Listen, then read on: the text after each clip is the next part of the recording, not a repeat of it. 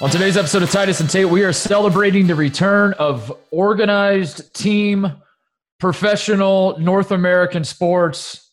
It is happening, Tate, uh, as of this recording, which is Thursday afternoon uh, here on the West Coast. Um, MLB opening night is tonight. Yes. Baseball is back. Maybe they're saying that the uh, the Nationals Yankees game could possibly, potentially, maybe sort of get rained out. But I have faith. If not, the Dodgers and uh, who are the Dodgers Giants are playing tonight. Yes. Yes. Baseball is back. The NBA scrimmages have started. We've got to look at the the games inside the bubble. Duncan Robinson cannot miss in the bubble. Sports are back, Tate, and we're going to celebrate that. We're going to look back on on what we've learned in these last four months. Or, or what has happened or what we think we may have learned. I mean, I think that's the, Yeah. the fascinating part about this whole thing is us trying to figure out what has happened in these past four months. And like you said, sports are back. It is funny because opening day to me is such an April idea that the, Mhm. just saying it now, it seems very strange and very off. But obviously watching the baseball be back and, uh, you know, it's a great feeling just to have real sports back. According to my body calculator, uh, if opening day is happening, that means Mhm. That the national championship in basketball should be coming up like next week. Is that correct? So Yeah, like right around this time. Yeah, yeah. yeah, right around So, this time, it's gonna Fingers happen. crossed. Will they do Uh, it? Will Obi Toppin win? Yeah, we did it though. We made it. We made it to uh, uh, sports coming back, and it's certainly going to be uninterrupted now. Now that sports are back, they're back for good. Positive vibes only. We're not going to entertain a world where that's not the case. Uh, also, we have we are doing our top five recruiting announcement videos, or or just announcements in general, just any Yes. sort of announcements. And here's why, Tate. I have exciting news to share. We have Mm. a recruiting scoop. This program, Titus and Tate, will be. Uh, well, you know what? I'm gonna scoop. I'm gonna make an announcement that an announcement is coming about the announcement. Mhm. So on Friday we're gonna we're gonna make an announcement about what our scoop is. But we, I'll just put it this way: uh, a five star recruit, a, a legitimate five star recruit. Uh, this is serious. I, I, I I'm hearing myself talk. Yes, and I'm th- just there are people laughing right now. They're like, okay, laughing. what kind of five star recruit? I, I swear to God, this is true. A five star recruit is going to be making his announcement, his decision, his commitment on our program. This is going to happen. And so to celebrate that fact, we are going to be doing our our we're going to do like a top five ranking of our favorite recruiting videos of all time. and for all the people that looked at their phone right now and thought, "Am I listening to Get Up?" Yeah. uh, no, you are not. You were listening to Titus and Tate, and we have a recruitment on this show, and we're very excited. Uh, it finally happened. Oh my God. I, I've, I've been doing these Instagram. I, I did like a couple Instagram posts on my story and I had like five different people tell me I look like Mike Greenberg with my beard. And, Well, and maybe that's what happened with this five star. He's like, "I got to get to Green's show." I was so, I was so hurt by that. Uh, so that's on the docket today. We're going to get to all of it. But first, Woody Durham. He takes the timeout.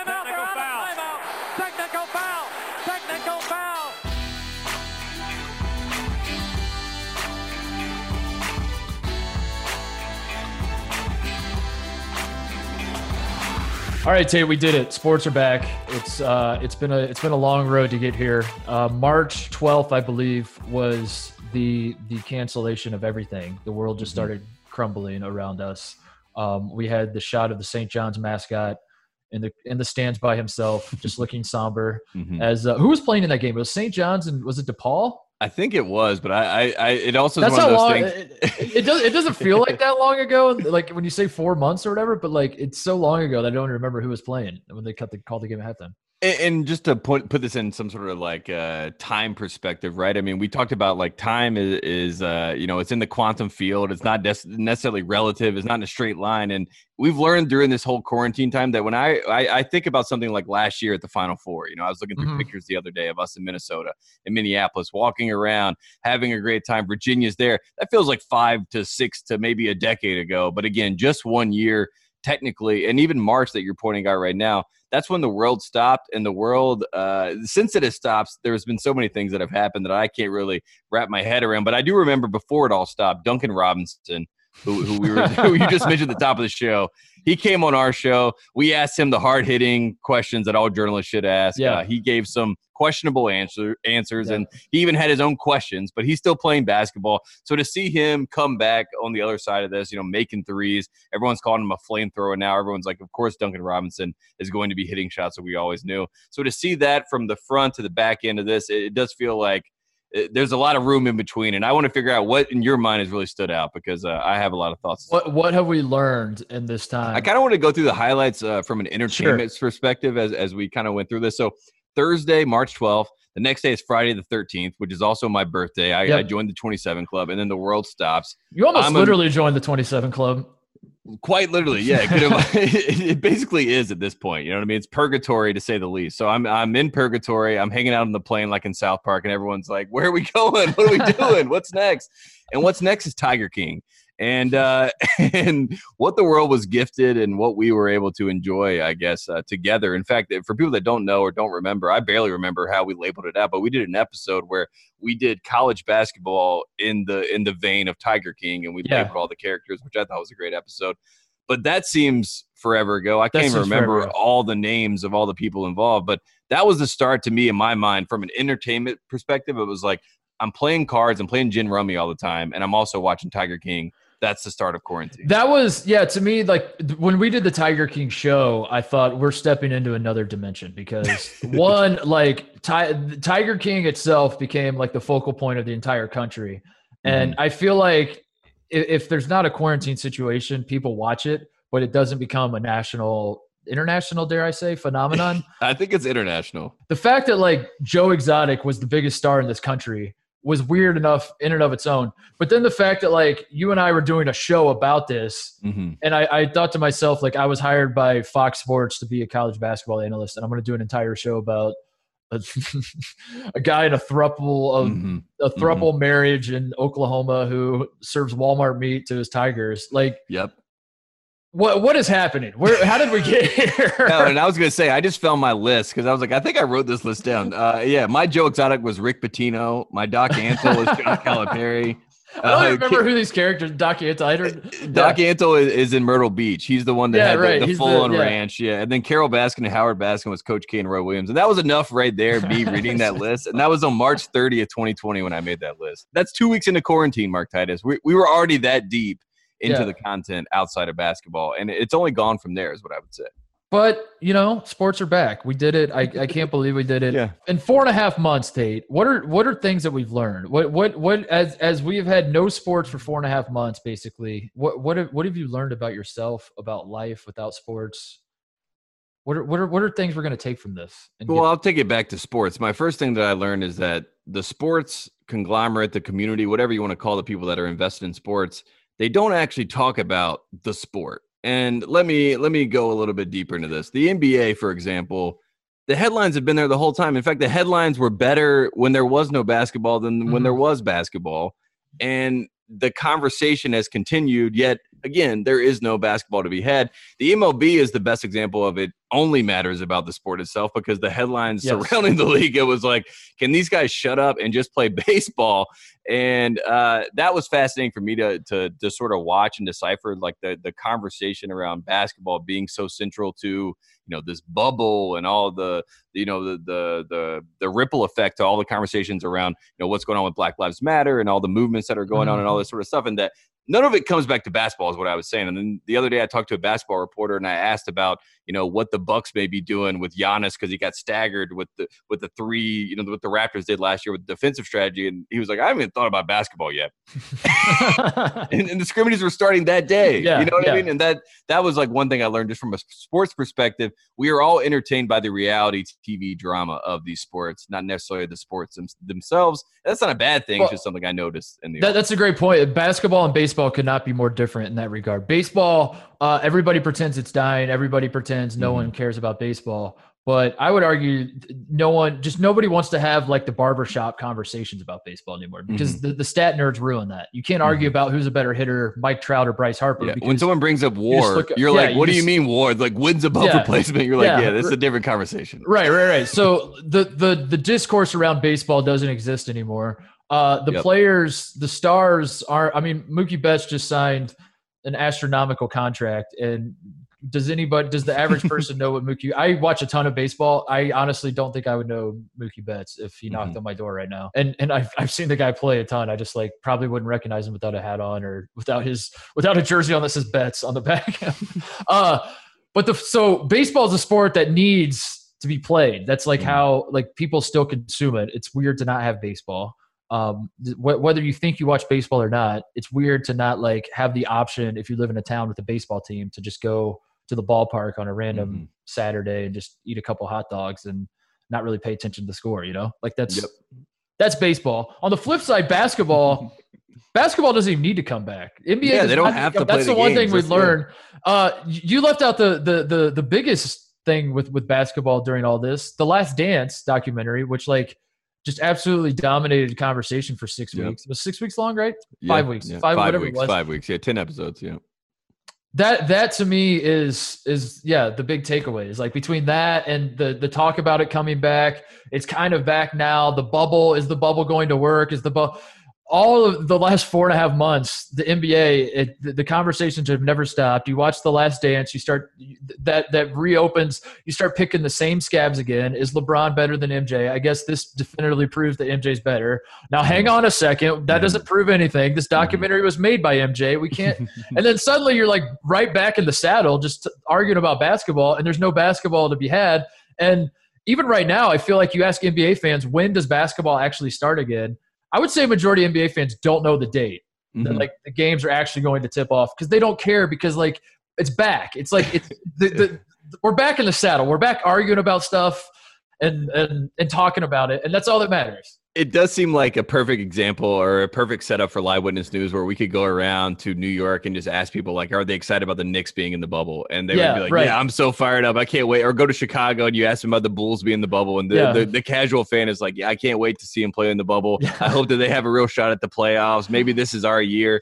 And that's that's kind of what it is. And if anything, it just showed me that uh, the, the NBA coverage did not change much with Yeah. the quarantine. And uh, obviously, like I said, baseball changed a lot. They didn't even know what to do with themselves. But the NBA, the coverage is always about what's going on with the league office, what what the rumor mill says, and the arguments that aren't really settled on the court because they're arguments that can't be settled on the court. Like you said, Yeah. the MJ LeBron thing, they're never going to play each other, folks. I hate to ruin no. it. They're never going to play one on one. This is not a Mike Tyson, uh, Roy Jones Jr. I situation. saw, yeah I think it's over. I saw Cowherd put out his top five uh, players of all time. If uh, with the caveat, if Kawhi wins the title this year, because Kawhi gets bumped up to number five if Kawhi wins. So yeah, yeah, yeah. Uh, right. I would like to go on record. If LeBron, if he wins he's Finals Yeah, MVP, yeah, right, right. because like if Paul George, how dare he win Finals MVP? Then this it is does why not count. this is why Cowherd. uh, If I'm making a top five list of the top five uh, solo r- live radio sports host, uh, Cowherd. If, if Cowherd wins an Emmy, he's in my top five for sure. Mhm. No, this is why he's the go uh, because I think this is the next level of these debates. Is start is doing the hypothetical like. Like I, eh, you know, if this, it- then it's that. no longer if is LeBron better than Jordan. It's more of like, okay, let's say LeBron takes the Lakers to the finals, but gets Corona and has to miss the finals. uh, but like it was clear they were going to win, and then the next year, uh, they w- he wins the title, but Anthony Davis is actually the best player on the team. Uh, where does LeBron rank all time? you know, that's how Yeah, we got to start. it's, it's a very, it's a very technically speaking. If this didn't happen, LeBron would be that. If this didn't happen, What if- Kawhi would be. If, if Kawhi did not get hurt in the first round against the Warriors, the Warriors do not repeat. Yeah. you know what I mean. Those type, those types That's- of conversations. But that is the NBA. Is what that's That the is the NBA. really. Yeah, yeah. That, that'll never go away. I think that's the that's what that's one of the lessons I've learned uh, with all this is that that the barbershop conversation around the NBA as advanced stats uh, become a bigger and bigger deal in basketball. It doesn't matter. It will always come back to like barbershop. You can always have those Mhm. conversations. You could always Mhm. throw out like I, you know, I, I. I'm gonna throw. I'm gonna throw it out right now. Steph Curry cannot average a triple double for a whole season, and then immediately every Yeah, everyone's like, now hang on a second. I've been right, saying that. I've been then- saying that. Yeah, you guys cracking their knuckles and they're like, all right, that is 30 minutes of programming. Here we go. And it- Uh, the James Harden fan runs over from the side. He's like, James Harden could have done it. It's like, Yeah, oh, yeah. right. Uh, uh, Russell Westbrook does not have what it takes to win a title. there we go. boom, people's heads explode. Here we go. There you go. Oh man. Uh, one of the lessons I learned, one of the big lessons I learned for me, this is just for me personally. I don't Mm. think nostalgia, sports nostalgia, can be an entree. I thought, Mm. I, I think my whole life, I probably thought it could. Like I, I love looking back on old moments. I love talking about old moments. I remember Mhm. things that happened, and I remember where I was when I was watching games and all that kind of stuff. And I enjoy, I enjoy doing the TNT classics that we do, all that kind of stuff. But I like it as a side dish to the actual. I like watching a bunch of basketball live in person, and then taking like a side detour and watching Mhm. an old game or like you know, re, re, listening to a podcast that's a rewatch, um, stuff like that. When nostalgia is the entree, the, the one exception would be the Last Dance. Like that was a fun, mm-hmm. that was a nice. But at least we have the visual aspect to it, and we get like stories we've never heard. And there's before. new stuff. Yeah. Yeah, yeah, yeah, yeah. Like if they just would have shown nothing but 1996 to 98 Bulls games, like it would have been cool, but it wouldn't have been enough for me. That's what I've mm-hmm. learned. Is like I mm-hmm. can't. I thought when all this happened, I was like, well, I guess we're just going to watch a bunch of old games. I didn't I didn't watch as many old games as I thought I would because I just wasn't as into it that's something that I learned. Yeah. Can you blame? Is there anything to blame for that? Because I feel like uh, th- there's two examples of this that I think work really well when you talk about nostalgia. There's open court, which I guess is, is a is a newer version because you get all the legends in the room with each other, and then the shit talk starts. Yeah. So it's like it's a new, even though we know the outcome of the game they show, it's like a new iteration of that outcome. So I guess that's why it's a little bit different. And then ESPN Classic. The only reason I like watching those games is usually because you know it's in the 1980s it'll be like 1986 and like young Dick yeah. Vitale or like young Chris Fowler or like you know someone like that or like a young Coach K you know gets like a cameo and they they cut to him in the crowd or whatever it may be. But like you said, those aren't entrees; those are like little snacks. Yeah, yeah, and, exactly. And the snacks exactly. aren't going to fill like Cheez-Its aren't going to fill us up. You know what I mean? Like exactly. we can we, we all the, we love Cheez-Its. We could eat them all day, every day. Goldfish, same thing.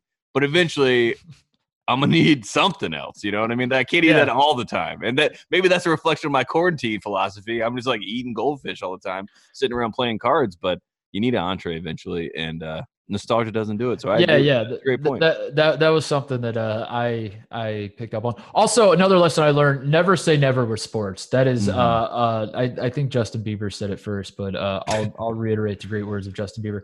Never say never, um, because we love this phrase on the show. I flew a little too close to the sun, Tate. Uh, mm. Uh, talking with people, like, because you know the college basketball is dead stuff has been ramping up in recent years, and uh, a lot of my friends that don't follow college basketball have have asked me about it, and I I have said min, many times over in the last calendar year, college basketball can't die because it is inherently tied to the universities.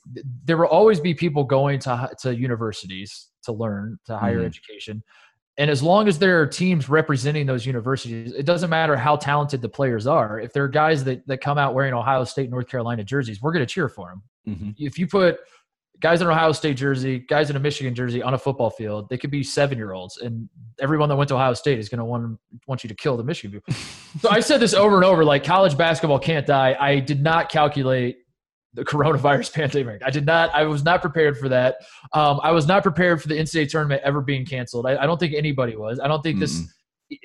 In a million years, like like this is a thing that has been played through wars. It has been played through through famine. I don't know if literally famine, but you get my point. It's hard to envision a scenario where there is not an NCAA tournament, and yet it happened. There's hard to envision a scenario where the Washington football team changes their nickname. Dan Snyder said in all caps, "It'll never happen."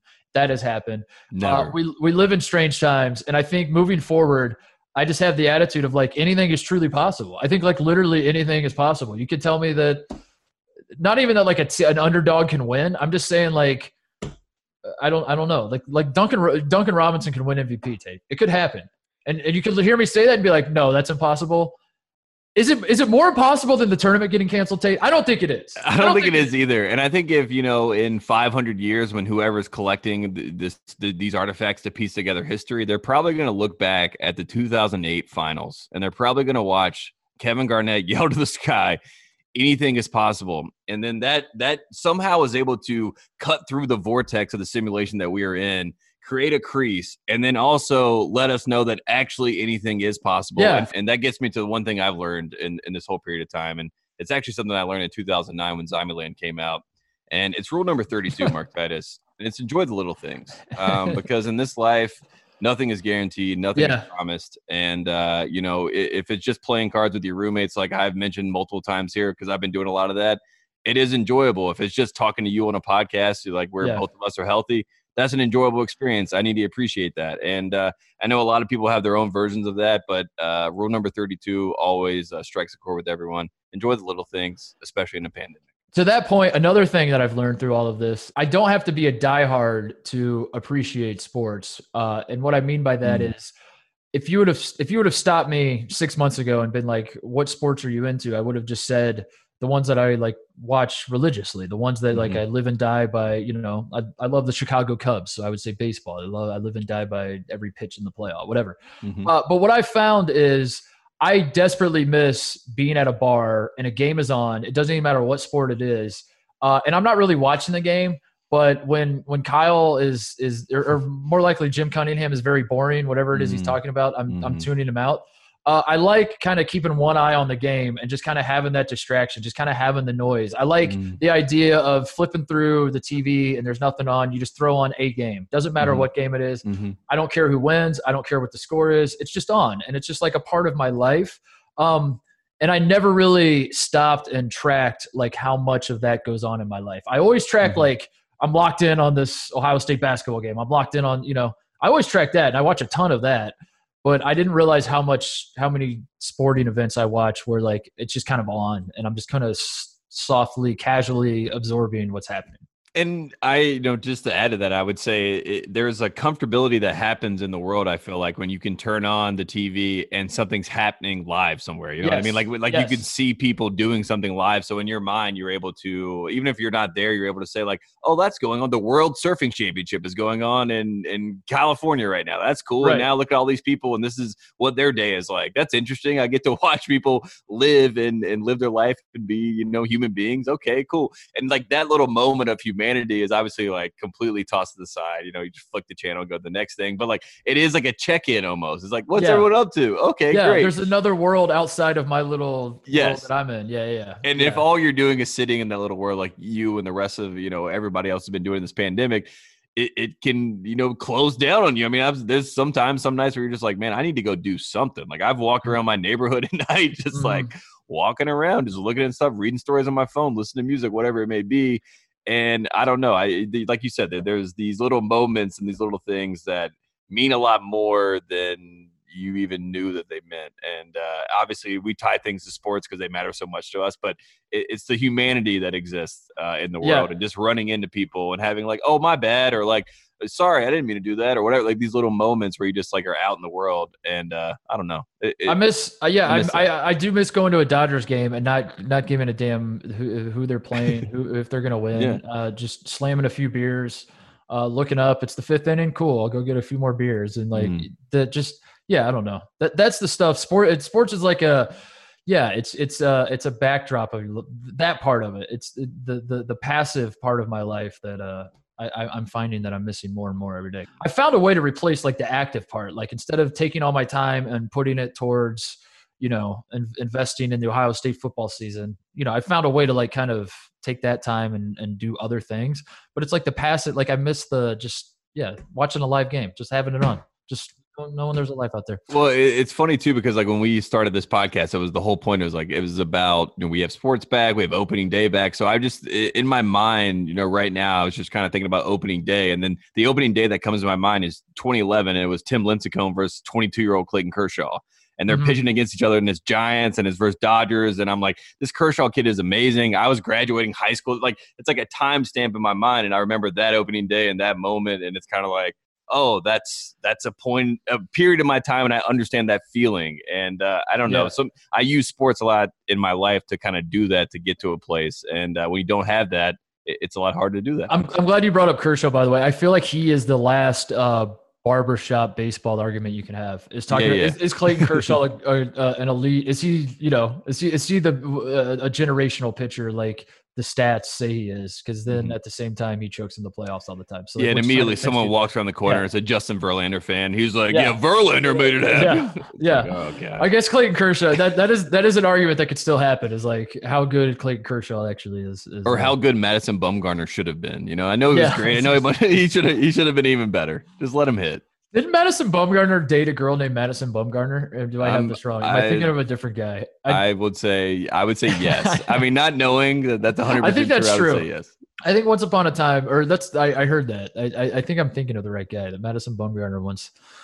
Um, He's yeah, from Morganton, North Carolina, Madison Bumgarner, and he was uh, the kind of guy that would fly. They they used to win the World Series every two years. It was like 2012, Yeah. 2014, 2016, and then he would just go back to small town Morganton, North Carolina, on his farm, and just you know everyone's like, "There's all star Madison Bumgarner," and that's just how he lived his life. That's baseball players for you. They're they're a different breed. The, the Cubs won the 2016 World Series Tate. Oh, yeah, that's right. I get- forgot I that get, that your, I get what your point. They beat the Giants. In fact, Jake Arrieta went yard off Madison Bumgarner. Mm, well, see, in my if it what anything is possible didn't happen, then the Giants would have won again that year, and then the Cubs would still be looking Yeah. for that World Series. People would have the interest. Everyone would be focusing on the Cubs winning the World Series. That was the biggest thing that happened. They won too soon. Dude, Uh, everyone I know you're like, excited about it, but they won too soon. 2016 is when the the the algorithm of this when the Matrix It officially got- broke. Yeah, Yeah, that's when Under Armour was, was and supposed to run everyone, yeah, right. And everyone, like, if you say that out loud, everyone immediately goes to politics and thinks about the election. I'm not even talking like well before the election, Mhm. things were, were off kilter. Yeah, I'm talking down three one. That's, I'm that's yeah. like impossibilities. Like there were things that were Leicester happening. that- City. yeah. Uh, Tom Crean won the Big Ten. Uh, yeah, there's a lot of things that were just like, are we sure? Villanova beat North? Carolina in the title game. Like, what? That never happens. Like, ah, there's so many things. Uh, what a year. uh, what what other lessons did we learn as we look back on these last four and a half months? I would say one lesson I learned about this show in general is that uh, I think a lot of us, you know, you and I have talked about this plenty of times. Everyone wants to tell you and I that we're a college basketball podcast. Shut up. You're Yeah. college but You're shut up. It's not March. We don't want to hear you. We've heard that uh, for about three or four years. I just want to say I, I learned that you and I, in general, can just come on and talk about anything, uh, which I which I find fascinating. Which I I, I think that's great and that's good for the show. And uh, it has made me feel less boxed in as a person and a personality because there's nothing worse when people tell you what you are, especially if you don't feel that. And uh, that was one of the reasons you and I were trying to to, to branch out anyway. So I, I learned a lot about the fact that you and I have legs without a March Madness. So that makes me happy. Some more lessons that I learned. Number one, golf fans suck. They're the worst. I don't miss them at all Mm. when I watch golf. Uh, the, the the gallery. I, I I hope it's permanent. I hope like I hope some billionaire donates a bunch of money and and like I hope golf finds a way to like get a bunch of sponsors to where they make up the lost revenue of not having fans and they Yep. just like permanently not ever have fans because fans are the worst. I guess the only the only thing that fans are good for is like adding pressure to the moment where I feel like Mm. guys might choke having a million people there in person with eyeballs on them. But for the most part, don't miss golf fans at all. It's been enjoyable watching golf with no fans. Like just an example of what you're saying is like if Greg Mor- if Greg Norman's at Augusta, right, and he doesn't have all the people around him that when Right. he hits a bad shot in the water, you hear like the ultimate silence. like, Oh, oh, yeah, like yeah. maybe maybe it's a little bit different. You know, maybe he just hits the ball in the water. He's like, I'm gonna get up and down here, and I'll be fine. I'll make a birdie on 18. It'll be all Yeah. good. But with that with that moment, it sinks in even more when you're like, wow, everyone around me realizes what I just did. All the all the whispers as the Yeah. yeah yeah. Augusta National would be amazing without fans. I, I just thought about that. As far as the uh, the natural sound, the birds, and all that sort of stuff. yeah, I mean, absolutely. it- Just just pipe like they should pipe Jim in Nantz's. the booyah guy every once in a while to get people excited, and then the Put speakers around the course, and all the golfers can hear Jim Nantz's commentary as he's talking. They can hear it live as he's, as he's talking. Like do it that way. so like Tiger it still adds it still adds like an element of pressure, you know, where it's like, and he's gonna need this one to not completely blow it. Yeah, Rory Sabbatini throws his putter at Jim Nantz. Like that's what we need. Um, I learned that the pettiness of Michael Jordan knows no bounds. The Last Dance taught us that. That uh, this man will. He said the phrase, and then it became personal. I think he said that forty-three times.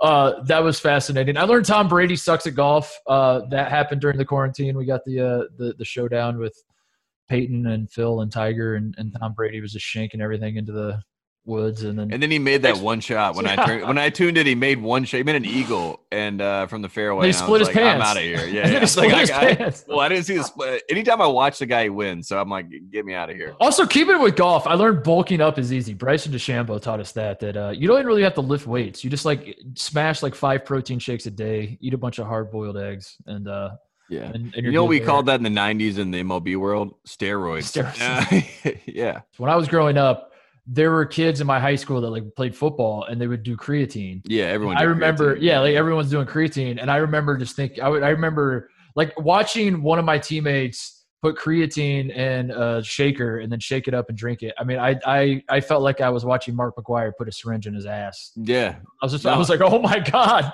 It was the first Dude, time. you're in- going to prison. yeah, I went to weight training in ninth grade, and that was like the first time that I realized that like one of my best friends had been taking creatine all summer. And Yeah. and the best thing that ever happened to me was one of the coaches, our assistant coach, then told me that it would stunt your growth. And I was like, yeah. you know, five seven, five eight, or whatever Yeah. I was, you know, at the time. And I was like, wait a second, what? It's gonna stunt my growth? All right, never mind. I'm never Yeah. take that. And then uh, from there, I've just been weak ever since. Zach, Zach, what are you doing? Your balls are going to shrink, dude. You can't do creatine. You're drinking protein powder? Oh my god, dude.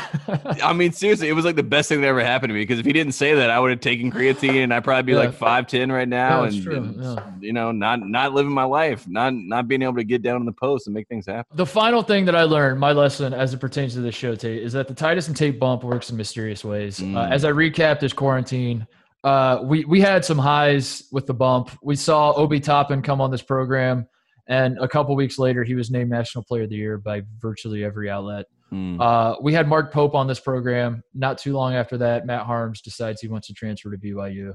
Mm. We had Justin Anderson on this program. He signed a contract with the Nets. He is in the bubble now. We, we, we had some highs. We also had Danny Manning on this program, and he was fired like a week later. but but could be a blessing. Could be Could a be a blessing. In blessing. disguise. you could argue it's the bump for the Wake Mhm. Forest fans. Mhm. Uh, and then we had the the Ohio State uh, TBT team on, and they lost immediately. In fact, like they lost so Again, and quickly. it- that could have been a personal bump because Mark was- Titus, yeah, you, you were invested on the other side of that. Yeah. they lost so quickly that I had people tweeting at me that they were listening to the show, thinking that we had them on to recap like what happened, why they lost. like like like people who are listening to the show like two Yeah. days later were very confused as to how we were we were previewing. and why they were so happy Yeah, and why why they they were making so so, many happy, yeah. jokes about how they were going to repeat and all that type of things. so you just never know. The Titus and Tate bump it works in mysterious ways. You never know, but uh, it, it, it there will be a bump. There will be. Yeah, but we, you know that? regardless, will something will, bumps. happen. There, there was an effect. There, there was a cause, and there was an effect. And to, to be honest, the, the things that you just broke down right there, that was all good for us. I would say uh, Yeah. across the board. I mean, Coach Manning. Now we can have him back on the show. He's not Mhm. tied to a program. He can maybe give us some more stories, some more information. Also, if, if if Danny Manning's not fired, we don't get the Steve Forbes mask spiking video. yes, Tom. Haberstroh does not come on the show. You know, it's Mhm. it's a ripple effect. Tate. It's a, it, a lot of this is sounds a like a bump to me. Stuff. It sounds Yeah. like a, a uh, another bump that's coming is we are having a five star. This is true. I can't. Every time I say it, I, I want to start laughing because, God, I, I cannot believe this is where we arrived. This is this is honest to God happening.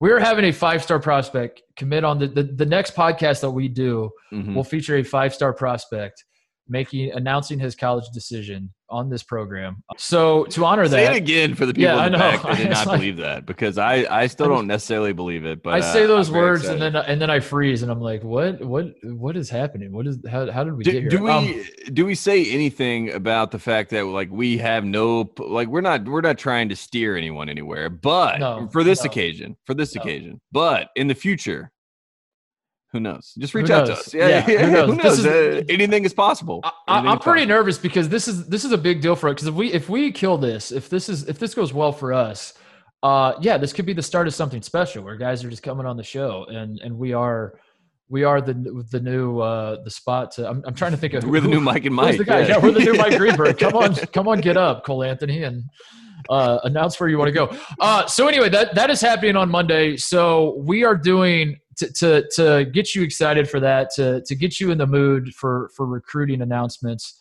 We are going to do our top five college basketball recruiting commitments of all time, Mhm. and th- that's what we're going to do right for this. Quick break to get a word from our sponsor, Tropical Bros. Whether you're hitting the course with friends, planning your weekend getaway, or thinking about an upcoming party, Tropical Bros has what you need. Golf polos and Hawaiian shirts made from the lightest, most incredible stretch polyester blended fabric to keep you comfortable while enjoying life in style. The Tropical Bros shirts are a high quality product, great price, and they're perfect for Titus and I. I mean, they're, they're lightweight Titus. We get to wear them on a golf course. That, that- that's my favorite. My favorite one we've gotten so far is the actual golf polo because you know it's dry fit, it's light, you can sweat. It's, it's Mhm. great. Thank you, Tropical Bros. Uh, check them out and like them on Instagram at Tropical Bros. Visit them at tropicalbros.com. Uh, 20% off with the discount code TATE. That's T A T E. Mm. Uh, and again, go to tropicalbros.com with a 20% off code TATE, T A T E. All right, let's get into our top five commitment moments. All right, Tay. Before we get into this, ground rules. What do we? What do we? The people need to know. First of all, this is only basketball, right? We're only Mhm. doing basketball commitment videos because, uh, I mean, if we did football, Yeah, yeah. To, to give a little context to this, you and I before the show, you know, you you sent a tweet. You're like, I'm watching hundreds of videos. Like this is like, dude, I watched. I literally this morning watched. I, I no exaggeration, not hundreds, but I, I probably watched 50 different commitment videos. My brain is completely rotted. Uh, this is it's it's hysterical. I was laughing my ass off. At all so of that Yeah. that all that all that's all gravy and everything. So I read that and I immediately I'm like, how is Mark Titus finding these videos from like 2004, 2005? So I'm like I'm diving into videos and then I get to this point where I, I would say around 2014, 2015, there was a pivot to video. Uh, the the Mhm. video commitment with the full on production tag. And then I realized what you were watching. You were watching because they probably make I don't even know how many videos a year of these commitment videos. So you you were obviously in the new era, and uh, there's too many to even point out, and especially in the football world. So we had to make it specific to basketball. dude in the football world we could do god i i mean there there, there are so many good ones. All of them there's five that just happened right now that would probably be better than Yeah. any of the basketball ones. so anyway uh we're not doing football. Football is Mm. excluded. Uh you brought up the point about the uh, uh the, the pre-produced videos. I i did watch most of those. I again not hyperbole. This this literally happened. I watched every single duke uh commitment video in the one and done era. Every five Mm. star that's ever made a uh, any announcement to Duke. I watched Kyrie Irving. I watched Austin Rivers. Both of them just did it on TV. I watched Gary Trent. He had like a weird hat on. He took off like his sombrero looking hat and put on a Duke hat. I watched Marques Bolden like like really somberly stand up and like unzip his. I watched them all day because uh, because I think that's where you have to start. If you're doing your research on these videos, you have to start with the Brotherhood. Uh, I watched Zion Williamson. Like it's so fascinating to watch people try to keep it a secret. Like that was a big thing. Is like like the Mm. dad will pass the son like the hat, and then the son's like trying. Luke Kennard turns. I'm, I'm just gonna do my whole Duke recap. yeah, just keep going. Yeah, Luke Kennard is in his high school gym. He turns around and he bends over to put the hat on, and he's just he's it, it's just his ass. It's, Mm. it's like zoomed in close. You just see his ass for like ten seconds. Just Perfect. Like yeah, it was it's fantastic. So you get all these moments with these recruiting announcement videos uh, that are absolutely there. I watched Tyler Herro. He, he uh, just very slowly was like, I don't think my favorite. Yeah, I watched Herro. Herro's was eight minutes of boredom. Yeah. It was just like, my gosh, can we stop this? Like, because because Uh, I th- there's this weird pattern, right, with these guys. Like you said, you start with the Brotherhood. You understand that those are all one and done guys that are making a show of it about themselves. So of course they're gonna have videos. But then I was just going through the recruiting rankings. Like I was going through the top ten, and then I would try to find the highest name person that didn't really pan out.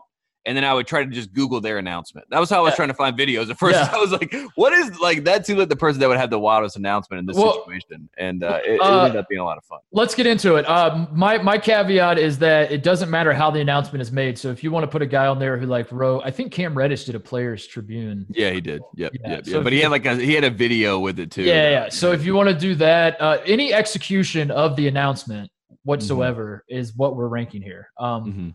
So we'll start with number five. This is not a draft. We're, we're, we're, this is a power rankings for for for clarity. us, for Yeah, for us, for you. Our own power rankings. I will defer to you, Tate. Mm. Your number five pick. My number five pick is uh, someone from the Duke Brotherhood and someone that uh, you did not mention in that long list of guys. Uh, that because again, there's so many guys that did this. So uh, when it comes to the Duke one and done area, dating dating back to Kyrie Irving, obviously. But the one that really stands out to me is mainly because of his story arc. Once he gets to college, I'm a big fan of his mother and what she's been able to bring uh, to the forefront when it comes to Duke basketball. And his name is Wendell Carter. Okay, But- this is number my this is my number five too. So, but go ahead. Uh, This okay. is amazing that we're we're, we're. Perfect. Yeah. So yeah, we're on the same page here. So Wendell Carter basically says, "I love James Bond, and I also love basketball. Let's connect these two things with my recruitment video, and let's get me to Duke into the Brotherhood." And he does that flawlessly. It's a really great video. It's really really well done. It's obviously shows like the Carter family was on top of this whole thing in general, and uh, you know from there we could get to the Wendell Carter story. But first off, it's a James James Bond spoof with Wendell Carter playing James Bond, and I think that's Yeah. enough to say it's worthy for another number five. Yeah, this is this was not my number five too. Look at this. We're we're we're syncing up. Um, he's, he's driving a Ferrari. It's in Yes. black and white, except weirdly, like the red is being it, it it's it's all black and white except everything that's red shines through, which is an interesting choice. Uh, given that Duke is not red, so I don't really understand that artistic decision. But he's driving a Ferrari. He's wearing a tux. We're tux guys. We like tuxes. Mhm. He, he dunks a basketball twice in a tux. Uh, really shitty acting from high school kids. I assume it's kids he went to high school with. Uh, except the girl, the the the girl that shows up in the video And she goes, "Wow, who is that?" And she like looks him up and down, and it's like, Yeah, it was very he got game moment. Yeah, it's like, like, get away window. I'm with you. Th- This was this one was really really well done. I, it, uh, it, it's pretty corny, but I feel like it's it's one of the more well done of all the Mhm. corny, highly produced videos. I would say this is one of the the the, the better ones. So I put So- this at number five. Yeah. At number five, and when I saw this video, Mark Titus, I immediately, you know, someone who's worked with budgets and putting budgets together, I'm like, "Wh- what is the budget on this video? And then you start doing some research, and some of these marketing firms that are doing these videos are doing them pro bono. But the actual cost of the production of these is like sixty thousand dollars, $60,000, hundred thousand dollars. Like, I Which saw is- that too. Yeah. uh, you know, that ends up being kind of a question of. That sounds very similar to some other numbers we've heard thrown around. And uh, Wait, I, wait, they're doing it for free. So you're telling me that the these guys that are going to Duke are getting Yes. an extra benefit that if, if Mm. a normal student wanted a production done, they would have to pay hundred thousand dollars. But Yeah, that, that values out around hundred thousand dollars. Yeah, that's Huh. interesting. Yeah, huh, Who would have thought? huh. And you get to play James Bond, uh, which is a really good spot for Wendell Carter. So uh, yeah, as far as the Duke Brotherhood, I would say, I mean, we can say this. I'll say this as as a as a bias fan. The Duke conglomerate of talent, the one and done guys, they've delivered. You, Yeah, talk about yeah. commitment videos, like Yeah. it's more hype in the recruitment for Duke guys than it is being on campus. Like Joey Baker's video is way more impressive than Joey Baker playing basketball. That's for sure. That's for sure, hundred percent, and that, that's no shade to Joey Oh. Baker. That is a, a tip of the cap to the production company that put it on, Oh Uh, my god! and that's what really matters. All right, we'll keep it moving. Number four uh, for you because we yeah we we we both. That's a great number Wendell five. Carter. Yeah, yeah. All right, well, I'm gonna stay in the Brotherhood because this. Now hang on a second because I'm staying in the Brotherhood number four too. So All right, well, I'll, I'll change my number three to my number four, so we can at least give it. We can no, give no, no. Say it. It's okay. Okay. Like, what? What if we? What? All right. th- that might be the lesson here. Is like, what if all of our top five are the exact same, and like you and I have just like finally our cycles have synced. after Yes, four and a half yes, months. yes. the quarantine. Now that sports are back, we're we're completely uh, together Yeah. on all this. All say right, your num- number. Yeah, number four. Go ahead. number number four to me, and the reason that I put this at number four is because it's not a commitment video, um, but it was a moment in time, and I kind of wanted to judge these about like how much I was invested in the actual time that the commitment happened, and this is one of the, the last times I was. One of the last times I remember you and I turning this on together. Zion pulls the Duke hat out of a Mhm. bag, and the cat is out of the bag, which means that Zion Williamson has been properly uh, wooed. I should say Mhm. that's probably the, per, per, the the right term. Properly wooed to attend, Persuaded. persuaded, whatever it may be. But you see, you you see his stepdad, uh, Mr. Anderson, who seems like a, a very jovial man. He makes a little look to the side, like we Mhm. got him, and uh, and it's just a great moment. You and I came together uh, over this moment because you and I both know that Zion and Duke.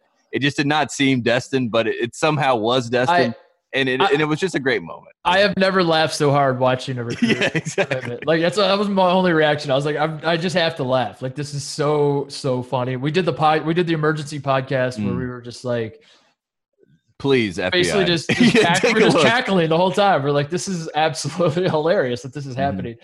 Uh, yeah, that's a great pick. That was I, I'm trying to remember the Zion one because I, I watched all the Duke ones and they're running together. Was it? It was a hat, right? His Yeah, dad, no, his no, stepdad no, was he- passing him the hat. His he looked down. He got out of the bag. That's right. But I, if I remember right, there was like a flash of blue as it was being handed to him. Mhm, And as you're mhm, watching it, like mhm.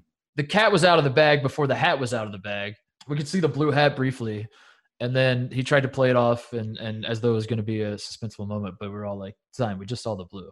And, uh, but but I also think that it was such a suspenseful moment because even if you did see the blue, like I did, you know what I immediately thought to myself? My God, Calipari has Yeah, really he's played all of us. I I, I really did. Like, Penny, it could be it- penny blue. It No, I mean, yeah. As soon, as soon as I saw, it, I was like, "Wow, I can't believe this kid's gonna go to Kentucky. That's really a big get for Cal." yeah. And then when you put Duke on, it was so far fetched in my mind because it just didn't in my mind add up. But then I think about anything is possible, and I think about 2008, and here we are. Wait, I have my timeline wrong. Penny wasn't the coach of Memphis for. But He could have been. He was been. Zion Could've been could like- All right. Uh, my number four is not Zion Williamson, but I am keeping it in the Brotherhood. I swear this is my last Brotherhood pick. This is not all Duke Duke rankings. My number four is Cassius Stanley, uh, who was a freshman on this this past season, uh, this past year's Duke team. Cassius Stanley, the production on this one, this one missed in a in a hilarious way to me. It you, you watch it, it opens with Muhammad Ali, Cassius Clay. So there's the tie-in, the Mhm, Cassius mhm. Cassius situation.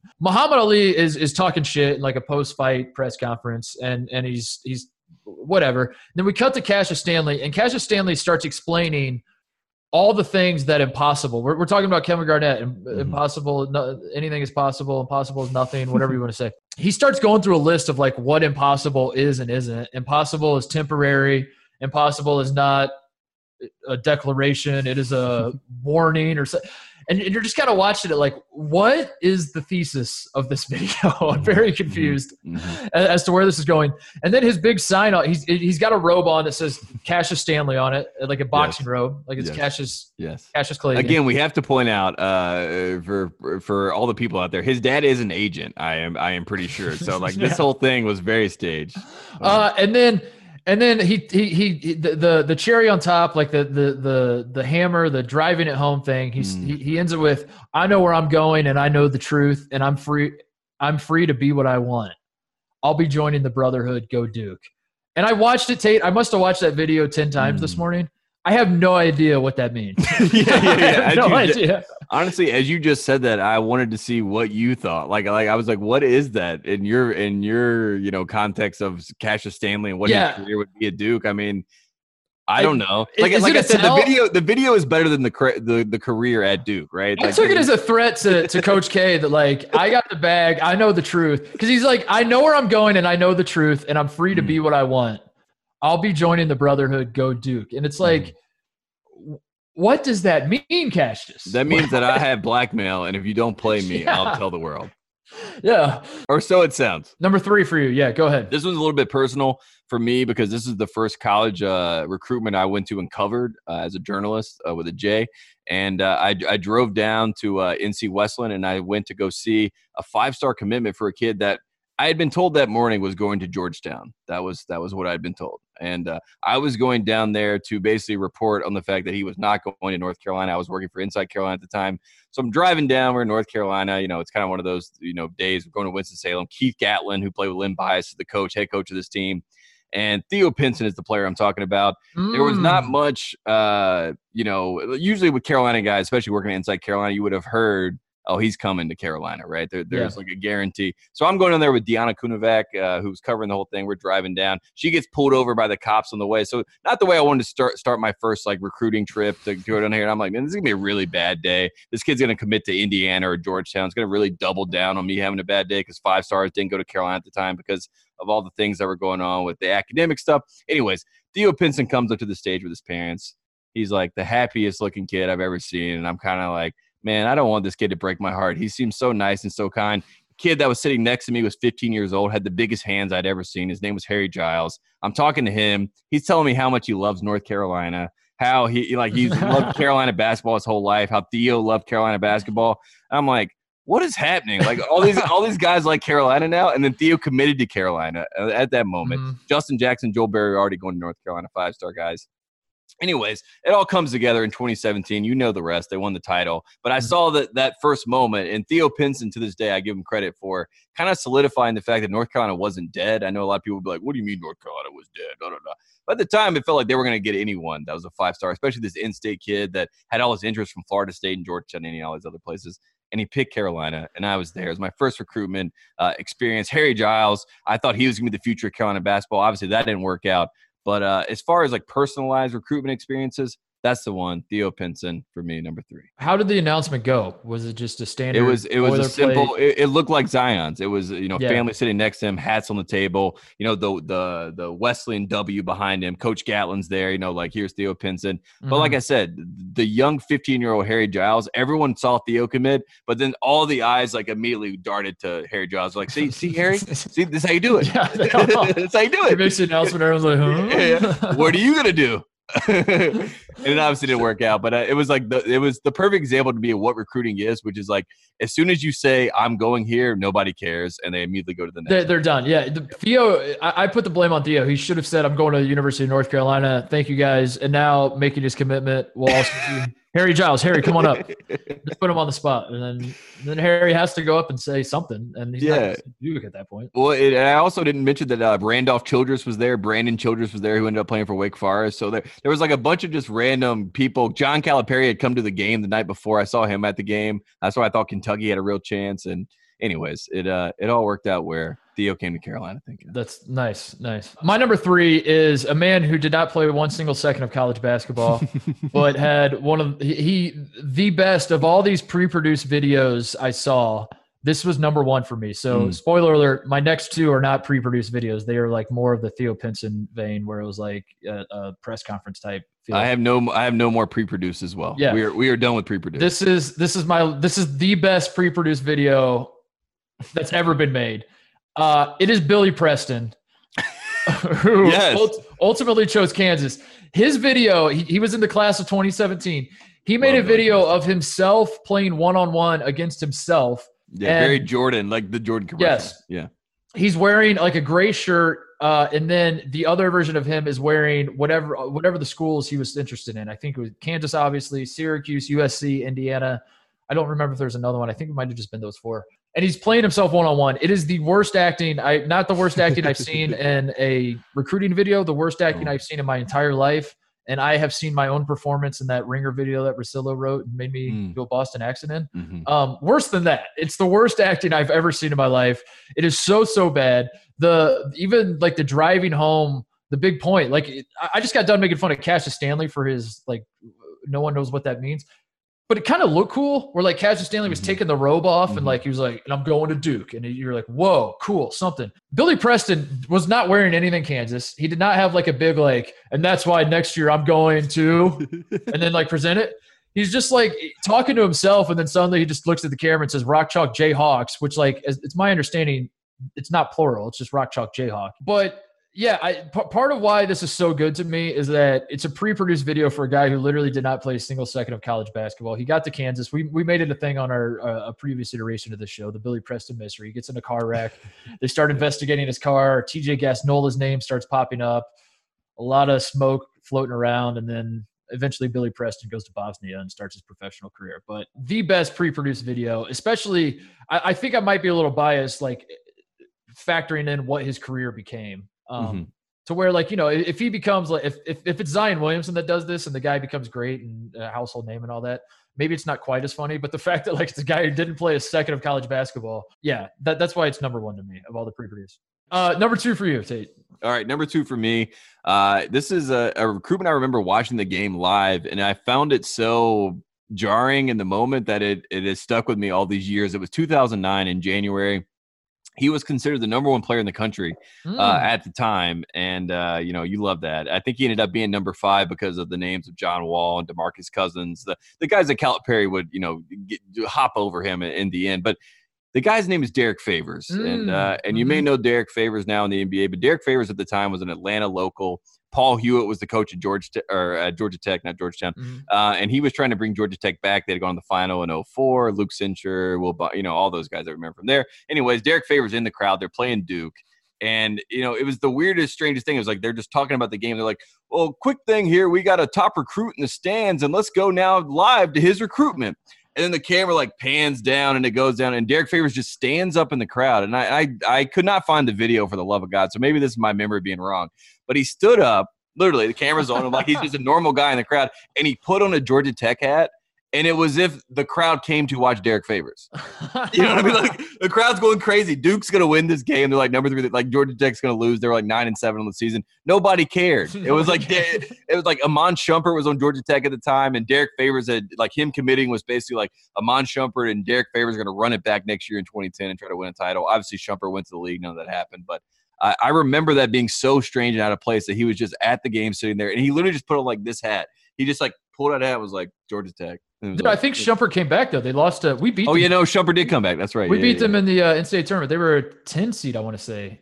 and then they they up they upset someone. To, Yeah, they to- were ten seed. They upset. Oklahoma State. Travis Ford. Uh, I think I think that might have been Travis Ford's last game. Maybe not. Maybe I have the timeline wrong. Uh, but they upset they upset Oklahoma State, and then we were the two seed. We played them in Milwaukee, and we beat them in the second round. Yeah. Then we Oh, wow. Sixteen and lost to, to Tennessee. Who would have thought that Yeah. Derrick Favors had such Yeah. a tie to this program? So uh, that was was it during the game? Like it was during the was game. it halftime? Was no, it it was during the game. It was like not during the flow of play? Like No, during, it- as Georgia Tech's bringing the ball up. Like I'm Derek telling you, it, it probably was like the under 12 timeout or something. But it was so it was so strange how it happened. Like it was like we're talking about what's going on. It's like, all right, hold up a second. We got a top recruit. It was if he like wandered in there. It was like, you know what? I'm gonna go to Georgia Tech tonight. And uh, I I That's still great. remember it. And That's awesome. and, and if you find the video, whoever finds it and proves me wrong that that's not how it happened, that's how That's I remember okay. It. doesn't matter. And, That's how you uh, remember it. That's what matters most. is how you remember it. Ten years ago, that's what it felt like uh, in the moment. Uh, it was great. Uh, that's that's great. I, I, I was not aware of that. That's a that's a great pick. Um, number two for me is uh, th- this should be under normal circumstances. Number one, um, I'm I'm not going to set it up. I'm just going to cut to the chase. Number two is Romeo Langford. Mm. The Romeo Langford recruiting story is looking back one of the most absurd, ridiculous, funny, just maybe not embarrassing is the right word, but it, man, it toes the line of embarrassing for like Yeah. Indiana fans, people from Indiana. This was a guy. He so he commits in uh, late April. It's almost May. I think it's like April 30th, April 28th, something like that. Like uh, it's like three weeks before he graduates. So Mhm. he's already played a season. He's, he's already done with the high school season. He's a senior, uh, and he still has not made his decision. He, he it was dragged out that long. It's going on forever. Um, remember, this Archie Miller takes over. Archie Miller's big thing in his introductory press conferences. We are going to recruit the state of Indiana. This is something Tom Crean didn't do really. Tom Crean had a national approach. Uh, you know, like Victor Oladipo from DC. Like he did take some Indiana guys, but like he was he was more focused on like trying to find the diamonds in the rough nationally. And Archie Miller says, We're going to get the best guys in Indiana. And that's something we're going to do. And everyone's like, Well, Arch, if you're going to do that, you got to get Romeo Langford. And so all eyes are on Romeo Langford. For an entire his entire senior year, everyone is all in on Romeo Langford. I'm calling my dad, and he's telling me that like every New Albany game, he's from he's from like down by Louisville, but still technically Indiana.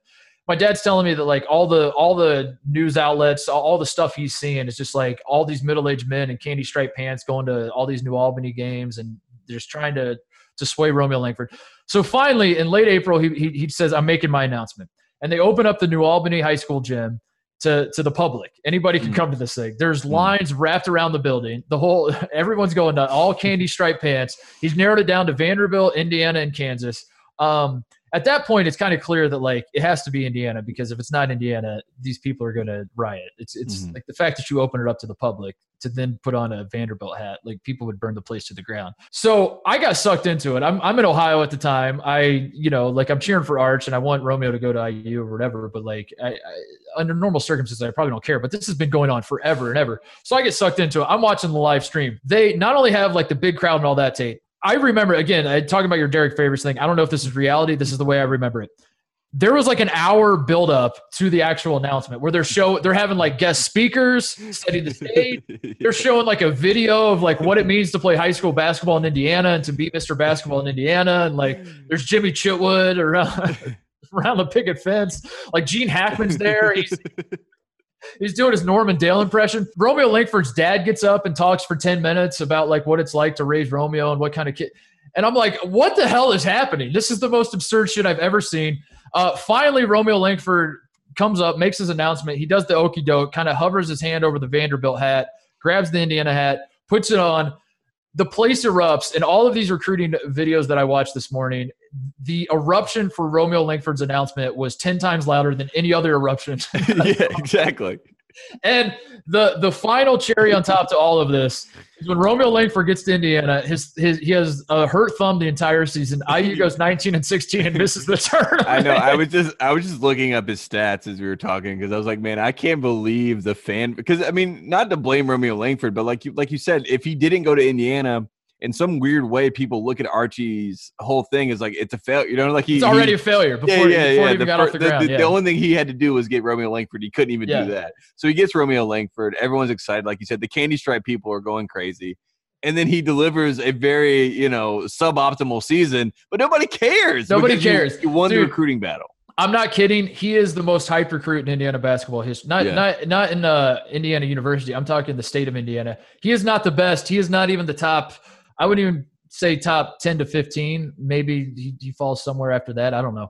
Um, in the history of Indiana high school basketball, obviously legends come out of Indiana. Um, but he he is the most hyped, and for it's for those reasons. His, his recruitment was like dragged out for so long. You have the new coach. It's like th- this is a guy they had to get. Like if they don't, if you don't get Romeo to IU, just dissolve the program. Yeah. There's no hope. Mhm. And the moment uh, the moment Romeo Langford said he's going to IU, Indiana basketball was back for the twelfth time since Bob Knight left. Speaking of desolate times and, and a big recruitment and a program needing a big commitment to sort of save them from their own demise, the end, uh, as some people were saying at the time, I, am going to take it back to 2009 because at the time North Carolina won the national championship uh, by 17 points, had blown out Michigan State. Everyone was saying Roy Williams is definitely the best coach in college basketball, no question about it. Carolina's the best program in college basketball, but the number one recruit in the country. There were there was everyone was saying he's going to go to Adidas and he was going to sign with Duke. And the guy I'm talking about, of course, is Harrison Barnes. Mm. Harrison Barnes was the number one recruit in the country. He's from Ames, Iowa. the next LeBron. The next LeBron, Mhm. the the small forward that you've been waiting for, the man that's going to change the game, that the man that has the mind like Kobe but the physique of LeBron um, is, is what people were saying. Uh, and he was destined to go to Duke to play with Kyrie Irving. Uh, you know, and that was that was the rumor, right? Everyone had heard that. Anyways, Harrison Barnes, over the past like two months of his recruitment before he commits uh, late in the year in 2009, there was all this Carolina stuff coming out that was like Harrison's mom really likes Carolina. She really likes the business school at Carolina. So all these little things. My brother at the time was uh, uh, working at a radio station, Taylor Zarzour's radio, radio station. So he was covering like the Duke press conference, Carolina press conference, all this sort of stuff. So he's telling me, I'm in high school. He's like, man, I don't know. This Harrison Barnes thing, Coach K seems pretty convinced, right? He's going to go. Um, anyways, my brother's there with Duke in the Duke office when uh, when Harrison Barnes. This was back when you're going to Skype. This wasn't a, a video announcement. He's going to Skype into his coach. He's got the hats in front of him. He kind of lays out what the blue bloods are at the time. He's got UCLA in front of him. A lot of people are like, I don't know, maybe UCLA. You got North Carolina. You got Duke, obviously. You got Kansas. So those are the big four. Then he had Iowa State, which was the hometown team. His mom worked at Iowa State, and it was like maybe he could go to Iowa State. Anyways, he's going to Skype into a coach. Uh, he does the most boring two minutes you've ever heard, which is basically like, I want to go to a place that has great academics uh, where I can thrive on the court and off the court. All And that sort Iowa, of. Iowa State fans were like, "Damn it!" yeah, yeah. All the Iowa State fans started getting up and leaving. Uh, like, what is this? I came here for something better. Um, anyways, he does the whole thing, and then he says, you know, I'm going to Skype, you know, the team that I choose. My brother's at the Duke basketball office, and you know the reporters are waiting for Coach K to get his Skype for Coach K to then say, "I am back." Don't you worry, you Duke fans. Carolina is done. I have it figured out. You know, this is a new era, all that sort of stuff. Anyways, Skype freezes, and this is one of the greatest moments in time, in my opinion, ever in recruiting history. Skype freezes. Coach K is losing his mind because he thinks it's the internet in Durham. That's why this call is not going through. I'm not getting Harrison's commitment. You guys are blowing this. Ah, you know, losing his mind. Um, throwing chairs, allegedly, reportedly, threw a chair after this happens. Anyways, the Skype unfreezes, immediately pops up on the screen the face of Coach Roy Williams. Uh, Ah, and he's smiling. The whole team's there in the locker room, and Harrison Barnes, basically Benedict Arnold's all the Duke fans, stabs him in the back in front of everyone. We had North Carolina just won the national championship. This felt like the second national championship. On top of that, we're high fiving. I pulled up a headline from 2009 just to put it in context uh, of what this was. Harrison Barnes chooses North Carolina in latest hit to Duke recruiting. And the last and the last line of this of this whole article uh, from November 13, 2009 was basically like Coach K needs to change his game if he wants to compete in the new world of college basketball. Mhm. So this is the origin story of yeah. So so so Yeah. what I'm saying to you, I said enjoy the little things earlier. Uh, don't enjoy them too much because at the time in November 2009, North Carolina was on top of the world, and I cannot stress that enough. Um, when this happened, it was like. Who can stop us now? Reggie Bullock's coming from Kinston, North Carolina. Mhm. Kendall Marshall's the best passer I've ever seen uh, in this new era of point guards. He's coming to North Carolina. He's going to get both these guys the ball wherever they want it. It's over. Ed Davis is coming back. We're going to be great next year. Obviously, North Carolina makes the NIT, has a terrible season. Ed Davis goes to the draft after that. Um, Kyrie Irving ends up being, you know, a tr- you know a transcendent Yeah. player. Harrison Barnes had some great games at North Carolina, had some great moments. Probably could have won the title in 2012. We won't get into that. But uh, for me, that is the number one paradigm uh, of recruiting as far as like the changing of the tide or what I thought was the changing of the tide. But literally, it led Coach K to one and done. And So uh, yeah, you're you're Harrison saying Barnes. the theory that what what drove Coach K to one and done was in 2010 he had Jon Scheyer as his point guard, Mhm. as Kentucky had John Wall as, as their point guard, Yep. and he said, "Man, I was lucky to get one last title out of this, but if that's what's coming, if that's the if that's the new landscape of college basketball, is like the John Wall, Demarcus Cousins type teams." And I'm I'm. I have and I have Jon Scheyer and Kyle. Se- like I, I Mhm. can't do this for much longer. Mhm. I gotta I gotta count Mhm. my blessings. and uh, shift to one and done. That's how I've always understood it. But you're telling me it, it was before that. It was No, Harrison Barnes. That was was Harrison story. Barnes. Kyrie Okay. Irving had already convinced him to to play this game, and Harrison Barnes was supposed to be the the the the one the feather in his cap to say, "I'm Yeah. playing the one and done game, but I'm playing the Duke version of this. I got the academic. I got the kid that wants to go So- to business school."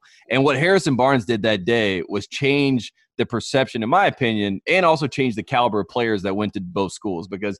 The, the guys that would have gone to the 1990s Dean Smith, North Carolina, I would say, the Rasheed Wallaces, they're going to Duke now, right? Yeah, yeah. And the Yeah. Harrison Barnes in 1990, the Grant Hill, right? He's going to Duke in the 90s, and then in this the 2010s, he's now going to North Carolina. Right. Which is the irony of all of this is that North Carolina was, you know, had an academic scandal going on at the Mhm. time. So the smart kids are choosing to go to the place with the academic scandal. So therefore, you can't really brag or boast about that at the time as a North Carolina fan.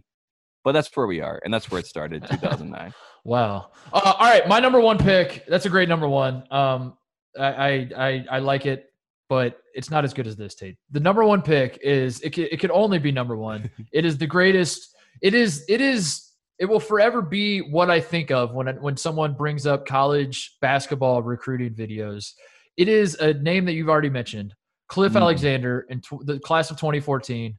When he is a Chicago kid, he is the number three recruit in the class of 2014.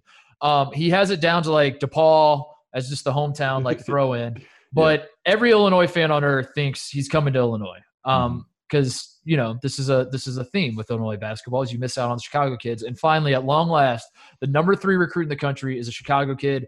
He's going to play for the Illini. It's happening, and Cliff Alexander goes on ESPN U, I want to say, um, to make his announcement, and he literally picks up the Illinois hat sets it down, grabs the Kansas hat, puts the Kansas hat on, and those two seconds are, are etched in my brain forever. we get the the video, uh, the reaction video from the Illinois students, um, which is it's just, it's it's absolutely legendary. I watched that like five times today too. Uh, it has more, it has like a million views. Like Mhm. more people have watched that than have Yeah, watched than the actual announcement. yeah, actual announcement. There's this kid. By the way, if you if, if you guys listen and go back and watch this stuff, watch the Illinois video. My favorite kid, and you, you can watch it a million times. The uh, the the reaction video I'm talking about because you can just watch someone new every time. There's like 30 kids packed into a dorm room together. My favorite is the guy who's like back center kind of, and he's got the orange hat on and the the eye on the hat. And it, I know this makes no sense to you, Tate, because you're not watching it now. But uh, he basically like he, he's like a dad. He's, he's he's got khakis on, and he's got just big time dad energy where he's like scared to cuss. He goes, "What the fuck." And like just kind of drags it out. He Mm. puts his hands on his hips and he goes, "Come on, Cliff." and then he goes, "What's your problem, man?" And he starts saying stuff like, like as the rest of the kids in the in the room are double middle fingers and "f you." yeah, yeah, yeah. This Come on, Cliff. I was like, "Come on, buddy, what's going on here, you rascal?" I was dying watching it. But yeah, this is the and and again the cherry on top with as has been the case with a lot of these picks that I've had so far, is that Cliff Alexander was dog shit at Kansas, did nothing. He played 36 total minutes in the NBA. He was uh, no matter how you slice it, he was a bust of a of a top three recruit in the country. He he he, he what he played like. I, I want to say he played like 25 games is all at Kansas. And he barely even played like half the game when he was in there. Very, very forgettable Kansas career. He was one and done.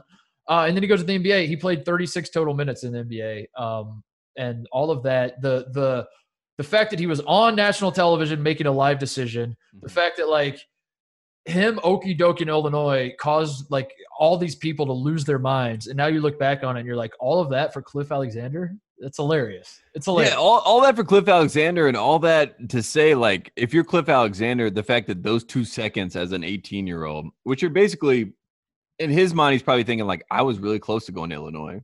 You know, Yeah. like I, I was I was set to go to Illinois. So therefore I pick it up a little bit, you know, just to give him a little bit of hope to say, hey guys, you guys were close. You know? Yeah. and, and and then and then just that moment in time like now you're the problem with commitments is like you're going to be mm-hmm. hated by the other party that that Right. involved forever you know Right. You're basically like the the way that we talk about how important it is to go to a school and maybe like build in a fan base you also alienate a fan base like when you go to Duke or Carolina it's like oh those people are going to hate you forever you know oh, Illinois fans definitely hate Cliff Alexander more than- forever more than Kansas fans like him. I promise you that. Yeah, yeah, forever, forever. Uh, and and by the way, some context for this. This was so. This was, I think he made his announcement in 2013. Uh, so it was not exactly right after, but it was still like fresh on enough Illinois fans' mind when Eric Gordon had committed to Illinois. And we talked Mhm. about that on the last show with the Derrick Rose stuff. And there was this thought that Derrick Rose and Eric Gordon are going to be a package deal to Illinois. And then Eric Gordon flips his commitment. Not only flips it, but goes to Indiana, which is kind of a rival to Illinois. Um, and they were really salty about that. In fact, when Eric Gordon then plays at Illinois the next year, uh, they do the the pregame like you, you do the alternating announcements and you bump fists at half court, you know, with the Yeah. guy on the other team. I forget who it was, maybe Chester Frazier. I, maybe it was him. He gets announced as the Illinois guard, and Eric Gordon's out there just wanting to bump fists, and he just comes up and like shoulder blocks him, and the whole crowd goes crazy, and they're like, "Yeah, fuck Eric Gordon!" and then like Welcome to college then, basketball. yeah, and folks. then five years later, Cliff Alexander does this, and I think at this point, Illinois fans are just like, burn it all to the ground. I, Yeah. I hate everyone. Just burn every. And, um, but looking back, you dodged a bullet, Illinois fans. It worked out well for you. Yeah, I mean, So- it definitely worked out well. And like when I, I don't know, it's very funny how it all works because a lot of the times the biggest moments in recruitment don't actually translate to production. Like like Romeo Langford, you know, like I mean. eh, Cliff Alexander is the best example of all of it because like we're all in uproar over a guy that's what going to get you six points per game and two rebounds and yeah, play like yeah. 12 minutes. You know what I mean? Like, I mean, what do you say like that? It's so. you know what I mean? Imagine that, a room full of people flipping off the TV and just be like, "Come on, buddy!" yeah. And it's You're- and you're reserved big man. you're- Because you missed know- out on a guy who averaged seven points a game. And I know people are listening. They're like, "Well, you wouldn't have been a reserve big man in Illinois," but at the same time, like you wouldn't have won anything. Probably, Yeah, like, yeah, like yeah. would have. I don't know. It wouldn't have saved the program, and and I don't know. People want to hype up anything to to make it seem like a, a paradigm shifting moment. But I also want to bring up. Uh, I forgot to say this in 1993 Mhm. with with my with my number one point. They had Rasheed Wallace committed, very similar to Harrison Barnes, and Kinston on native. Skype in No, no, no. 19 No, no, no. yeah, on the phone. Uh, no, no, no. But Jeff McInnis, who was a point guard, and uh, and Jerry Stackhouse from Kinston. So it was a three man class. Mhm. And Rasheed Wallace, a lot of people thought that he may go to Duke at one point, and then he went to Carolina. So it was like very, but like that solidified Carolina as being the cool school, and then the other version changed it. So I- It is weird to me how recruits can have Duke and Carolina on their final list. I don't know. I feel like you got to make that declaration early. Yeah, like who You you, are as a person. Yeah, yeah. You- Yeah, should. That should be your first commitment. Is whether you're a Duke or North Carolina kid. You should be like, I am Team Duke, but also Mm-hmm. I, you know, I I have Kentucky and First these other question: Do you I'm like- think you're better than people? yeah. But like the Cassius idea, Stanley's like yes. the idea that Harry Giles wanted to go to North Carolina but went to Duke, like that just doesn't sit right, right? Like it just seems weird. No, I mean that's how people. You're saying it doesn't sit right for you. Yeah, Yeah, it definitely doesn't sit right. Yeah, I mean, I heard the I mean, same thing true- about Zion. I mean, It's true of the guys that go to Carolina too that had Duke on their final list. And, Yeah. uh, yeah. I mean, Jason Williams is the perfect. Jason, I was gonna say J- Jason Williams wanted to go to Carolina, didn't he? Yeah. Yeah, yeah. Bill Guthridge just like, nah, we got Adam Boone. We got our point guard. It's like what? oh man, that was fun. Fun little list. Uh, again, I cannot stress this enough. We are serious. Uh, the next show we do, we are having a five star commit. Um, we are going to explain what that is on Friday. So I guess if you're listening to this, we probably already made the announcement. This is an announcement about an announcement of an Mhm. announcement that is Mhm. going to come later. So uh, this is So take that in. Yeah, yeah. great, yeah. That'll be good and we, but we got a scoop. So this is the first time I think we've ever really had like a legitimate college basketball scoop. Uh, we've had a lot. We've had Jon Rothstein is getting engaged. Mhm. We Mhm. had what else? I mean, we've had lots of Um, baby scoops. This is probably this. This is our. we had the Maui stuff. Yeah, we had the Maui yeah, yeah, field, like the Maui. yeah. Um, yeah, but yeah, th- this is the first like, yeah, And, and we have to admit that we were supposed to have another scoop for the next Maui field, but Jon Rothstein stole it from yeah. He stole this it. year. This is our first. I'll put it this way: first, this is our first aggregation opportunity. This Yeah, is our yeah. first opportunity where it's like we- we're gonna see people writing articles where they're like, uh, on Titus and Tate, he said that he committed. You know, so Fingers that- crossed that he commits to a program that we talk about all, all the time on the like so Yeah. so some coach has to tune in to watch us with I just yeah, I, I I'm cheering for content. I just hope he picks like a, a school that like yeah we know a lot about, and like as soon as he says where he's going, I don't have to start googling and be like shit, I don't know anything Mhm. about. I'll be honest, I don't really know much about the last few years of. Should we should we give him an Illinois hat or send him an Illinois hat just so we can put it should, just to on, even if they're not in consideration? He just like puts it on and takes it off.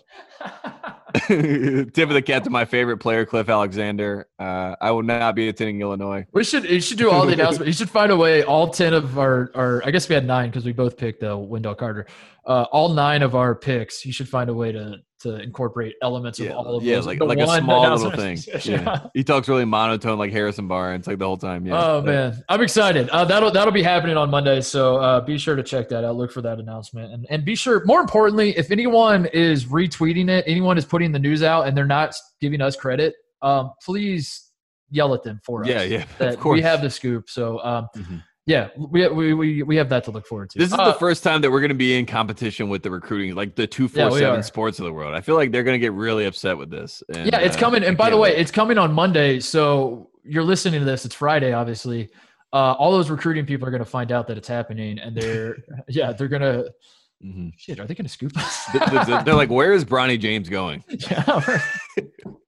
Shout outs, closeouts. What do we have? Well, first shout out to the NBA coming back and the fact that uh, the scrimmages are summer league. For people that have not been watching, you and I both love summer league. What they're doing with these scrimmages is basically letting the guys that are actually in the league play summer league basketball. Jokic started at point guard.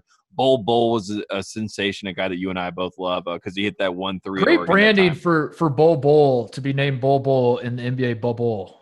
Mhm. right? Yeah, yeah. Right? like you full- say it yeah. fast, you're like you're like, Yes. man, that that that Bull was a success. That NBA Bol Bol, and then you just kind of subliminally, You're like, yeah, the bubble is. yeah, the bubble was a success, and Bol Bol was a, yeah, and then suddenly, yeah, there you go. Yeah, boom. so uh, that's all great. Uh, shout out to Bol Bol and shout out to the Trailblazers who walked on the. Uh, it's very interesting if you're watching these games. There's no fans, obviously. They're trying to put like uh, you know sound effects on the jumbotron or like the Heat had like actual Heat people, which I didn't know they They had. had- fans they- like yeah, that. the Heat had it was cool. The Heat game uh in the fourth quarter, they had the fans leaving early. It was awesome. yeah, it was great. And then, then when Duncan Robinson kept hitting threes, Yeah, they were outside. come like. Let us in the bubble. Let us in the bubble, please. Please put us back in the bubble. Uh, but shout out to the Trailblazers. Uh, they they were hyping up the crowd, the non-existent crowd, and they obviously were just screwing around. You know what I mean? Like they, Yeah. Dame Lillard, the first play, he just throws like the laziest entry pass into Nurkic, who hasn't scored since last year, just so that he can score a bucket. Nurkic scores a bucket, and he's like, "All right, I'm done with this now." Everyone's like, "All right, me too." Um, so just shout out to, to the scrimmages and and I love just the the free flowing uh, that's happening on the basketball court right now. Uh, I want to shout out two name changes in professional sports. First of all, Mm. the Seattle Kraken NHL team. That is that is their official name now. The Kraken. I don't Say love it, the name. I don't Yeah, love. yeah, I don't love the name. I want you to say it because I love I Yeah. so I like the logo. I like the little they made like an anchor where it's like the the Mhm. space needle at the top of the anchor. Um I like the colors, the teal, whatever. the red. I like the, The red as the Kraken, accent. I like the idea of the fans being called crackheads, like the Mhm. the, the fan section. That's that seems to be taking off right now. But what? Yeah. Wait, what? Yeah, Yeah, exactly. what, well, because you contrast it with today. Also, uh, the Washington football team is officially called the Washington football team for the time Mhm, being, which is mhm. an idea that I'm fully behind, and I've Yeah. been pitching this for a while. That all jokes aside, I, I legitimately think that's awesome for them to do that, especially because it's like in the nation's capital. I don't know if it plays as well if it's the the Denver football team, like that doesn't pop as well. But like the fact that it's the nation's capital, we are the football team of the nation's capital, and that's all you really need. I love it. And everyone's losing their minds. They're like, that is so bland. The branding sucks. And I'm looking at the Seattle Kraken situation. I'm like, that's the alternative. Is you like pick some mythical creature. Mythical yeah. creature in the yeah. bottom of the ocean? What Mhm. like the Washington Loch Ness monster? What the hell are we doing? That would have Like, been great. That would have been good. The Washington Apparently- Bigfoots. apparently the internet would have loved that. I I I am firmly anti whatever the internet believes on team names. Like it, I, I I think I think every every new team name I've seen in professional sports. I can't remember the last one where I was like, yeah, they killed it, except for like the Charlotte Hornets. I was gonna say the Hornets killed it. Yeah, yeah. 2014. They're going back to what they were, you know, like it, no other, no the Pelicans. Like I've learned to, I've learned to be like, yeah, okay, cool. The Pelicans. I didn't love it at the time. Uh, the Thunder. I was like, that's. I mean, it makes sense. It's Oklahoma City. Still stupid. Mhm. All the nicknames are stupid. Kraken Mhm. is absolutely stupid. Uh, I will probably learn to like it eventually, but let this be a lesson that Washington doesn't need a nickname Tate. This is why nicknames are stupid in pro sports, is because teams can move around. And the Washington Mhm. football is not going to move. Washington's a massive market, obviously, but like the idea of you pick a name that's tied to a, the region, and then they move the, and then they The become Utah, the Utah Jazz, Jazz, the, and the yeah, yeah. and the Los Angeles Lakers, and you're like, this is so stupid that we spent so much time, you know, when it's the it's going to be the St. Louis Kraken. I guess St. Louis already has a. when the when the hockey team becomes the Oklahoma City Kraken in 12 years, And the you're like, had to go to Oklahoma City. They're gonna be like, "What is going on here? What is going on? This is not what I signed up for."